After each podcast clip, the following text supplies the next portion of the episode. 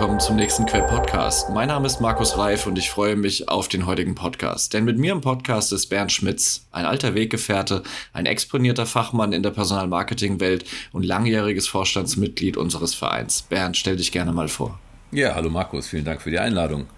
Ich bin seit 2000 äh, 2009 bei Bayer in der HR-Funktion und seit 2009 damals auch in den Queb gestoßen und habe den Queb als ein Austauschnetzwerk positiv kennengelernt. Ich selber bin Diplom-Betriebswirt, jetzt 54 Jahre jung, bin bei Bayer äh, in einer sogenannten globalen Funktion in HR und habe mich in den letzten zwei Jahren intensiv mit künstlicher Intelligenz und Talent Acquisition beschäftigt. Und das ist ein total spannendes Thema für unseren Podcast. Und du hast noch einen Kollege mitgebracht, der liebe Jan Schüttler ist mit dabei. Jan, stell dich gerne mal vor. Ja, hallo Markus. Äh, danke für die Einladung auch. Ähm, mein Name ist Jan. Ich bin äh, bei Bayer im globalen Chapter für Talent Attraction. Äh, bin dort ähm, sogenannter Senior Project Manager und hatte die Freude, dieses ähm, Projekt mit künstlicher Intelligenz mit Bernd gemeinsam und auch vielen anderen Kollegen machen zu dürfen.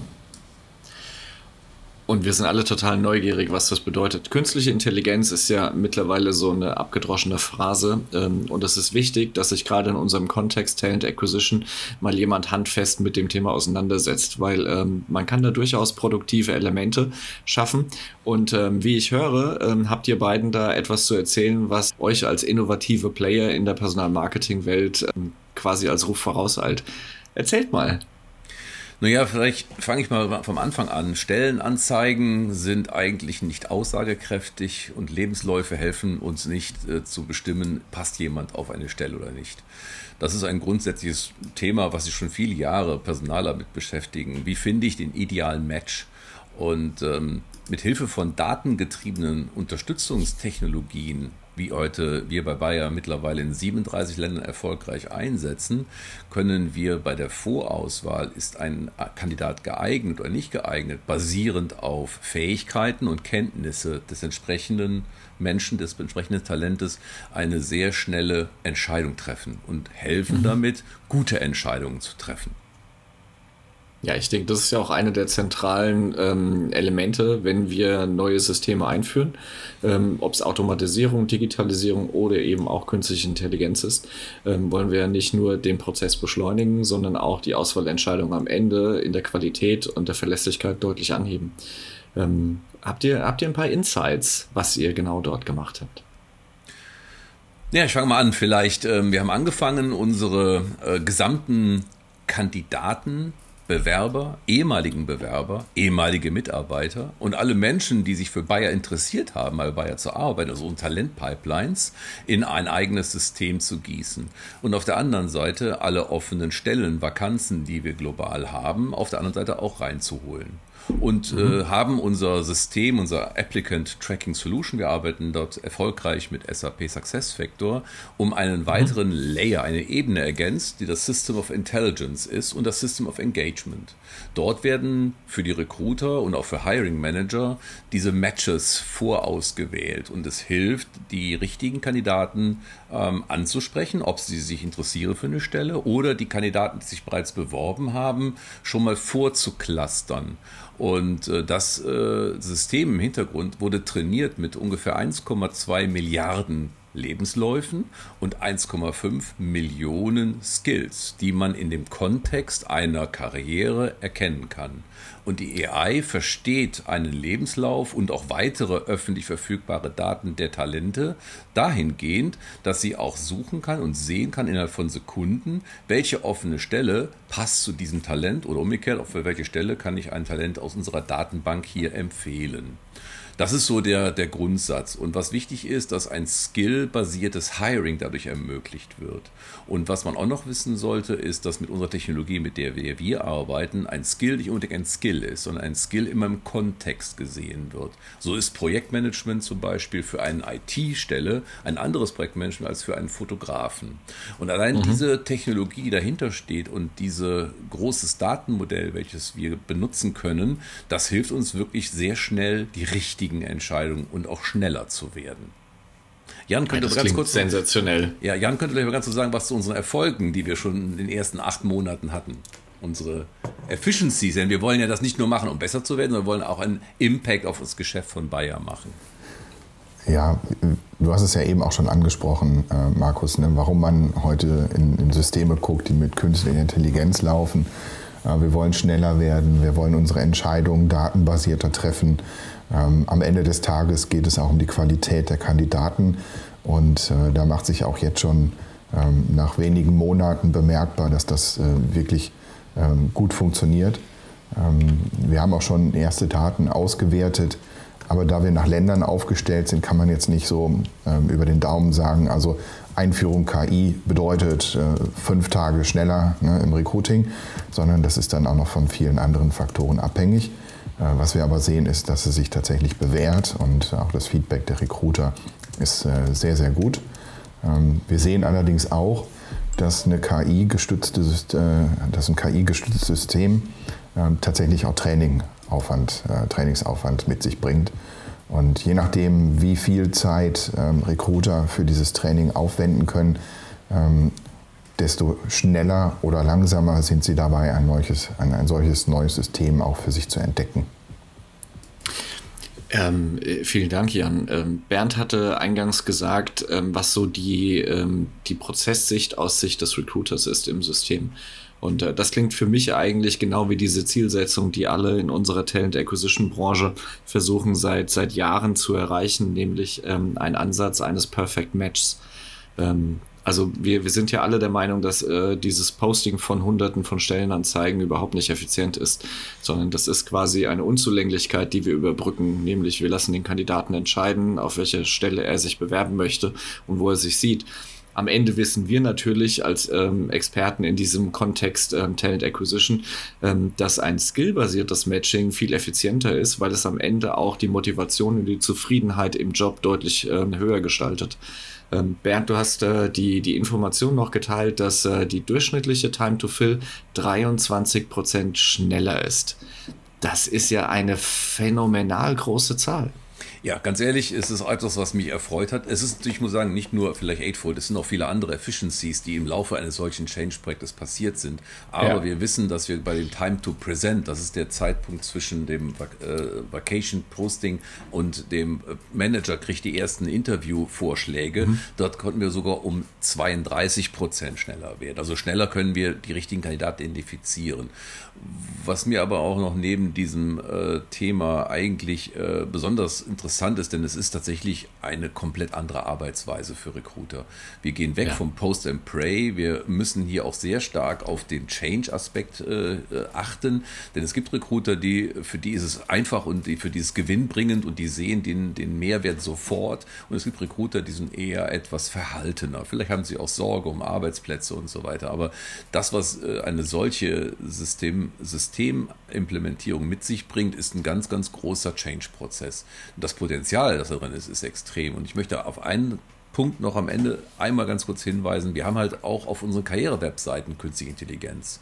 Ähm, in allen Ländern, wo wir Eightfold komplett einsetzen, also unsere neue KI, zum Beispiel in den USA, Kanada, Schweiz und so weiter, dort können sich Bewerber mit ihrem Lebenslauf auf der Karriere-Webseite hochladen ähm, und dort äh, von der AI automatisiert die Jobs anzeigen lassen, wo es schon ein Strong Match gibt. Das heißt, die Anzahl der Fehlkandidaten, der Bewerber, die sich aufgrund einer etwas unzureichenden Stellenbeschreibung vielleicht nicht wissen, ob sie sich bewerben, äh, bewerben sich dann nicht mehr. Also wir haben auch hier nicht einen Quantitätseffekt, sondern eher äh, eine Reduktion und eine Steigerung der Qualität. Was ist das, was wir eigentlich wollen? Ne? Weniger bessere Kandidaten. Und dieses Matching auf der Seite der Kandidaten äh, hilft natürlich uns auch, dass wir äh, einfach auch einen guten Service anbieten können. Dass man sich als Kandidat nicht mehr eine Lebenslauf, äh, eine Stellenbeschreibung komplett durchsehen muss, sondern einfach, dass man ähm, auf Basis seiner Skills eine echte Empfehlung bekommt von die derzeit offenen Stellen und Vakanzen, die für mich relevant sind. Ja, wahrscheinlich äh, gibt es viele Unzulänglichkeiten, die da auf einen Schlag mit ähm, gelöst werden. Also nicht nur, dass es für Bewerber aus Sicht der äh, Application Experience ziemlich anstrengend ist, äh, ihre ganzen Details bei jeder Firma in ein Bewerbungsformular einzuklimpern. Ähm, das kostet Zeit am Ende, ob es 15 oder 15 Minuten sind, aber es ist halt investierte Zeit, die ähm, den Payoff nicht immer positiv gestalten. Ähm, und am Ende, das, was wir brauchen, ist eigentlich nur Daten, ähm, die man in ein System überführt, dort ein Matching vornehmen kann, um dann die beste äh, Position ähm, für den Kandidaten auch zu finden. Das ist ja wahrscheinlich auch gerade für Engpassvakanzen, die es bei Bayer genauso geben wird wie in anderen Unternehmen, wahrscheinlich ein echter Segen. Ja, ich möchte noch einen Segen dazu ergänzen. Das ist so etwas, was uns als Unternehmen gerade im Rahmen von Bayern, unserer Umstrukturierungen und auch der Reorganisation immer wieder, die kommen, passiert wir wollen einfach auch mehr unsere internen Talente besser nutzen können. Und das ist etwas, was uns in den alten äh, Systemen einfach gar nicht so einfach möglich war. Da hat man zwar interne Stellenportale, also das Global Internal Job Board, aber die Mitarbeiter müssen da äh, zehn Tage lang haben sie Zeit, eine Stelle suchen, sich überlegen und das Ganze dann auch bewerben.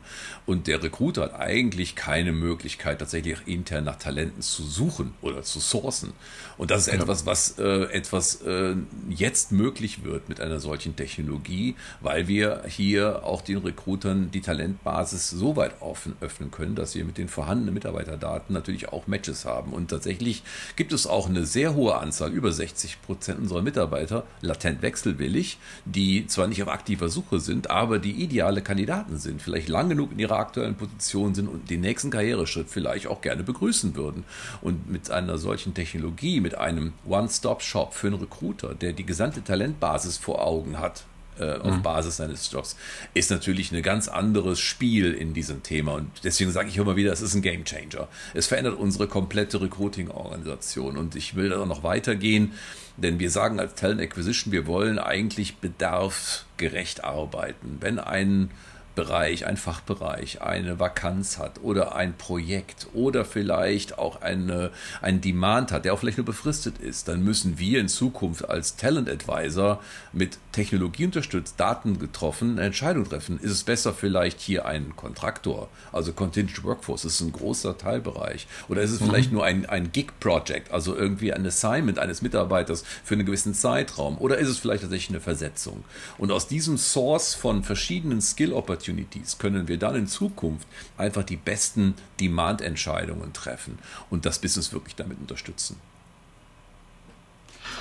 Also ich überlege gerade, weil du den, den Game Changer als Begriff bemühst, ähm, aber es ist ja faktisch so, Recruiting-Abteilungen sind auf der ganzen Welt so ausgestattet, dass sie ähm, sehr oft sehr reaktiv, aber eine Anzahl an passenden Bewerbern präsentieren, aus denen der Fachbereich auswählt. So, wenn wir jetzt mal Executive Search betrachten, Executive Search findet den idealen Bewerber. Und ähm, das ist eigentlich den, der Game Changer, den du gerade ansprichst. Also wir, wir wechseln eigentlich von diesem Post-and-Pray-Ansatz. Also Bewerbungen äh, braucht man immer eine ganze Menge. Ähm, und die Rendite aus, dem, aus 100 Bewerbungen liegt irgendwie zwischen 1 und 10 Prozent, je nachdem, in welchem Segment ich einstelle. Ähm, und das ist ja eine komplette Umkehr des Prozesses. Also das, was du machst mit deiner künstlichen Intelligenz, ähm, ist in der Talent Acquisition. Du findest nicht mehr passende Bewerber, sondern du findest den idealen. Ja, und ich glaube, das geht sogar noch ein ganz kleines Stückchen darüber hinaus, ehrlich gesagt. Denn was wir schon sehen ist, ähm, im, im, Normalfall wird ja erstmal eine Stelle beschrieben, meistens äh, beim Hiring Manager.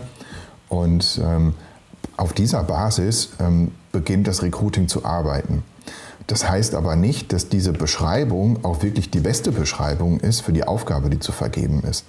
Das heißt, wenn wir jetzt im System Kandidaten identifizieren, die auf diese Stellenbeschreibung gut passen, und wir dann mit dem Manager ins Gespräch gehen und ihm vielleicht in einem Screensharing auch zeigen, was wir alles ähm, sehen in den Profilen der Kandidaten, dann passiert es recht häufig, dass die Manager auch sehen, okay, ich habe vielleicht vergessen, einen bestimmten Skill anzugeben, der aber wirklich wesentlich ist für diese Rolle. Und wenn man diesen Skill dann wieder ergänzt und vielleicht noch zwei, drei andere Attribute, die man sieht in, in diesen Profilen, die schon vorgeschlagen werden, dann kristallisiert sich oft für den Manager auch noch ein bisschen schärfer heraus, was für ein Profil er eigentlich sucht. Und insofern kommen wir dann am Ende nicht nur beim idealen Kandidaten raus, sondern häufig auch bei einer noch idealer beschriebenen Stelle. Ja, und das so wichtig.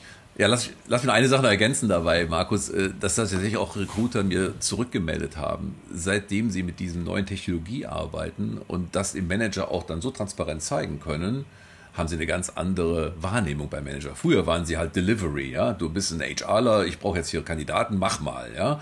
Und heute sind es tatsächlich äh, auf Augenhöhe Berater, die sagen, hey, das, was du da dir so eine eierlegende Wollmilchsau vorstellst mit so einem äh, goldspuckenden Unicorn, das gibt es vielleicht gar nicht. Wir sollten vielleicht mal überlegen, was ist denn dann wirklich required und was ist wirklich jetzt äh, preferred. Und das, da hilft ein solches System, das eine, das eine Talentbasis von Millionen Kandidaten bereits bei Bayer hat, äh, zu sagen, hey, wie schnell können wir jemand haben? Und äh, vielleicht auch sogar, wenn ich den Markt nach draußen gehe, sagen, okay, wie viel auf dem externen Markt sind auch verfügbar? Und das geht datengetrieben natürlich wesentlich an, äh, angenehmer und schneller, als dass man früher manuell versucht hat. Ja, es ist ja der zentrale Kritikpunkt in unserer Branche, dass die meisten Stellenbeschreibungen, also die internen Beschreibungen, dass die einfach hingehuscht sind. Ähm, man, man hat äh, keinen großen Aufwand, äh, man schreibt da immer das Gleiche rein, Belastbarkeit und Motivation und Gedöns. Ähm, und am Ende gehst du mit dieser falschen Stellenbeschreibung auf den Markt und versuchst jemanden zu finden. So, das ist ja losgelöst von Struktur, von Systematik und auch losgelöst von einem adäquaten Kompetenzmodell, mit dem du halt im Umkehrschluss den Recruiter arbeiten lässt, um den richtigen Kandidaten zu finden. So, wenn das halt von Anfang an schon falsch aufgezäumt ist, dann wird das Pferd immer in die falsche Richtung reiten. Und somit ist Recruiting eigentlich äh, auch nie derjenige, der 100% Qualität liefert, ähm, weil er schon in die falsche Richtung angestupst wurde. Äh, ich finde das großartig, was äh, ihr dort designt habt, ähm, weil dieses kompetenzorientierte Recruiting ist eigentlich genau das, was die besten Ergebnisse liefern wird. Und äh, wir müssen qualitätsorientiert denken. Ja, wir sagen bei uns Skills for Hiring and Potential. Ähm, ähm, das ist natürlich und Capabilities. Das ist etwas ganz anderes, wie man früher hatte. Ich habe eine Zieluni und ich möchte unbedingt diesen Studiengang haben. Das ist auch vorbei. Also wenn ich überlege, was habe ich in meinem Studium gelernt und was brauche ich davon in meinem Job oder wie viel Prozent der Mitarbeiter bei Bayer arbeiten in der Kategorie, was sie auch studiert haben, das ist ja verschwindend gering. Also man braucht eher Menschen, die äh, lernfähig sind, die äh, einfach auch anpassungsfähig sind, die neue Themen aufgreifen, die neugierig sind und die Themen vorantreiben können. Ähm, und da ist es, äh, glaube ich, äh, dass man auch da ein, ein, ein Rethinking, ich sage mir für das deutsche Wort teilweise, äh, dass man ein, wirklich ein, ein Nachdenken hat, dass auch Manager verstehen, dass wir hier als Recruiting-Organisation und als, als die Management wirklich tatsächlich Potenziale aufdecken können und die sind auch cross-divisional. Ja? Also wir haben tolle Beispiele durch unsere neue Technologie, wo jemand, der eigentlich immer im Controlling war, einfach jetzt mal einen Job ins, in Einkauf geht geht, weil er gar nicht darin nachgedacht hat. Aber die AI erkennt so viele Skills und Fähigkeiten dieses Profils in dieser neuen Suchauftrag, dass einfach da ähm, solche Möglichkeiten offeriert werden, die man vorher gar nicht gesehen hat und üblicherweise erkannt hat. Nee, ich meine, das ist am Ende ein Paradigmenwechsel im Recruiting. Also wir, wir sind ja in den, in den letzten 30, 40 Jahren immer mit der Schrotflinte auf die Kandidaten losgegangen, im Sinne von, je mehr ich treffe, desto mehr Auswahl kann ich meinem Fachbereich liefern, der dann selektieren kann. Ähm, heute wollen wir ja gar nicht darüber reden, wie, wie falsch man in den Fachbereichen selektiert, weil einfach äh, sehr viele eine Voreingenommenheit an den Tag legen mit Unconscious Bias, Minimi-Prinzip und so weiter ähm, ist gar nicht unser Thema, aber das, was ihr macht, ist natürlich eine ideale Pre-Selection, ähm, um den Fachbereich auch mit den passenden Kandidaten zu konfrontieren, um sich dann auch auf Basis ganz anderer, ähm, einer eine relevanten Kandidatengruppe ähm, dort mit den richtigen Auswahlentscheidungen zu beschäftigen. Das finde ich großartig. Lass mich da eine Sache zu ergänzen, denn es ist nicht nur, dass wir darauf achten wollen, dass wir den Unconscious Bias versuchen zu reduzieren, weil wir haben natürlich hohe IND-Ziele, also Inclusion Diversity ist vorbei ein ganz wesentliches Thema. Und ja. in bestimmten Bereichen haben wir einfach wirkliche Herausforderungen, dort die richtigen zu kriegen. Und wir wissen auch Untersuchungen, dass wenn sich ein Yusuf auf eine deutsche Marketingstelle bewirbt und der Manfred, dann hat der Manfred eine achtmal höhere Chance, ein Interview zu kriegen. Und wir in der Technologie können auch und werden auch und tun auch in den Ländern auch jetzt schon, wo es drin ist, ist, maskieren wir die Kandidaten. Da sieht man nicht mehr den Namen, man sieht nicht mehr das Bild oder wo er studiert hat. Also mhm. diese Diversity-Merkmale werden automatisiert aus den Lebensläufen, den Vorstellungen, die wir für den Manager vorgaben, rausgezogen und auf, dies, auf das Wesentliche, auf die Skills und Fähigkeiten und auf die Erfahrung wird dann äh, hingewiesen. Aber äh, und dadurch können wir auch schon eine ganze Menge neue Chancen den Yusufs der Welt geben, also die normalerweise ähm, durch das Unconscious Bias einfach nicht dieselben äh, Chancen gehabt haben. Und dieses Diversity Masking ist eine wesentliche Waffe, die wir jetzt einsetzen, gerade in den Bereichen, wo wir vorher immer nur diese Pinguine und Pinguine rekrutiert hat, sehen. Ähm, und das, äh, das, was wir in Kanada gerade gemeldet bekommen von den Recruitern, ist, das macht einen großen Wert aus. Und gerade in den Bereichen, wo wir ähm, wirklich auch Diversity-Ziele haben, ja, was also in den USA gibt es natürlich noch ganz andere Ziele als nur in Deutschland. Äh, in Deutschland haben wir es eher das Thema, ähm, vielleicht, dass das Thema Disability äh, wichtig ist oder auch Female. Aber in den USA haben wir noch die Veterans und noch andere Zielgruppen, wo wir wirklich auch als Unternehmen eine soziale und eine richtige Verantwortung haben, solche Ziele Zielgruppen besser zu berücksichtigen, als wir es vorher hatten. Ja, es ist ja ein, ein absolut schöner Effekt.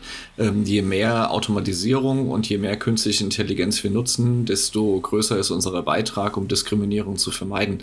Ähm, man spricht ja auch von den fairen Algorithmen. Also ich finde, das ist echt äh, ein, ein, großer Gewinn, ähm, den die Automatisierung, Digitalisierung uns im Recruiting da an die Hand gegeben wird.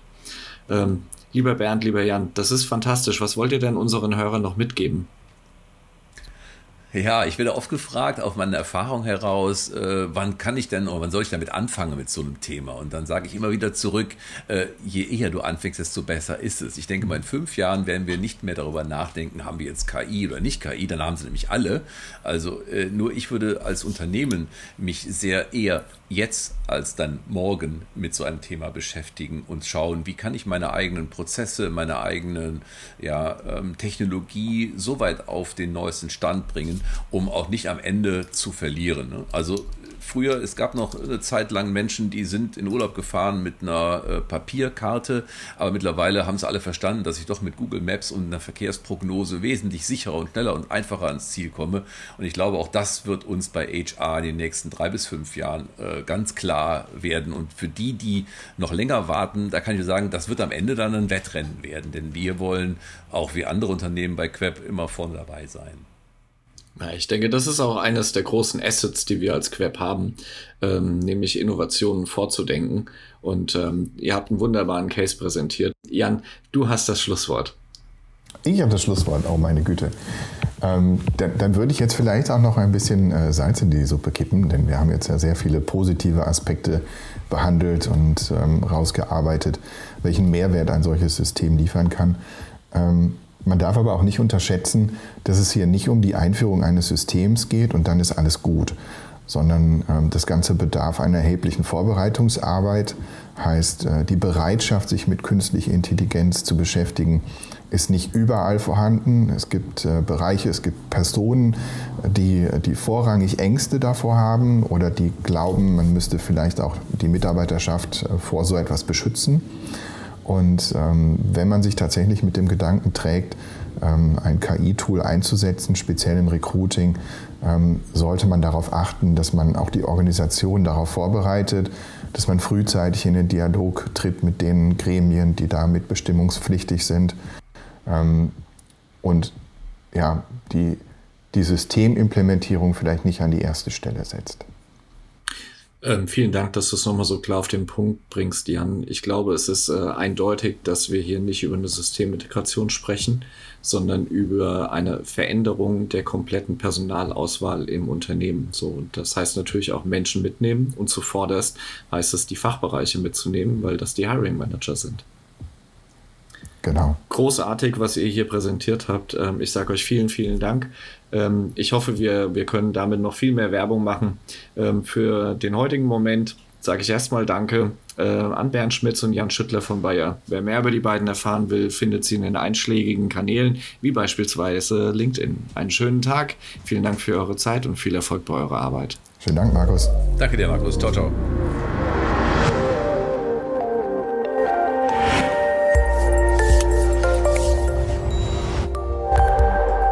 Das war ein weiterer Queb Podcast. Den Queb, Bundesverband für Employer Branding, Recruiting und Personalmarketing, finden Sie nicht nur in den üblichen Podcast-Kanälen, sondern auch über unsere Website www.queb.org.